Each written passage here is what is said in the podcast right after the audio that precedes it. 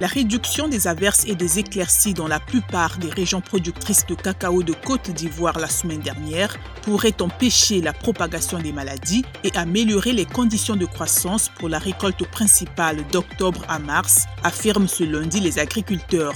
Cela facilitera le séchage des fèves, les maintiendra en bonne santé et améliorera leur qualité.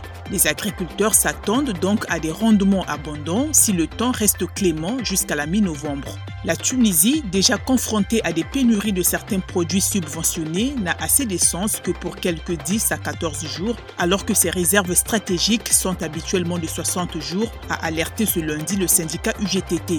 La pénurie d'approvisionnement en carburant pourrait reprendre si l'État ne trouve pas suffisamment de liquidités pour payer les chargements à venir, ajoute l'UGTT. Le gouvernement tunisien a nié à plusieurs reprises avoir du mal à payer les importateurs de marchandises, imputant les pénuries aux spéculateurs internes. Terminant par le Zimbabwe où le président Emerson Nangangwa annonce que son pays obligera les entreprises d'extraction d'or, de diamants, de lithium et d'autres métaux à payer une partie de leurs redevances en métal raffiné plutôt qu'en espèces.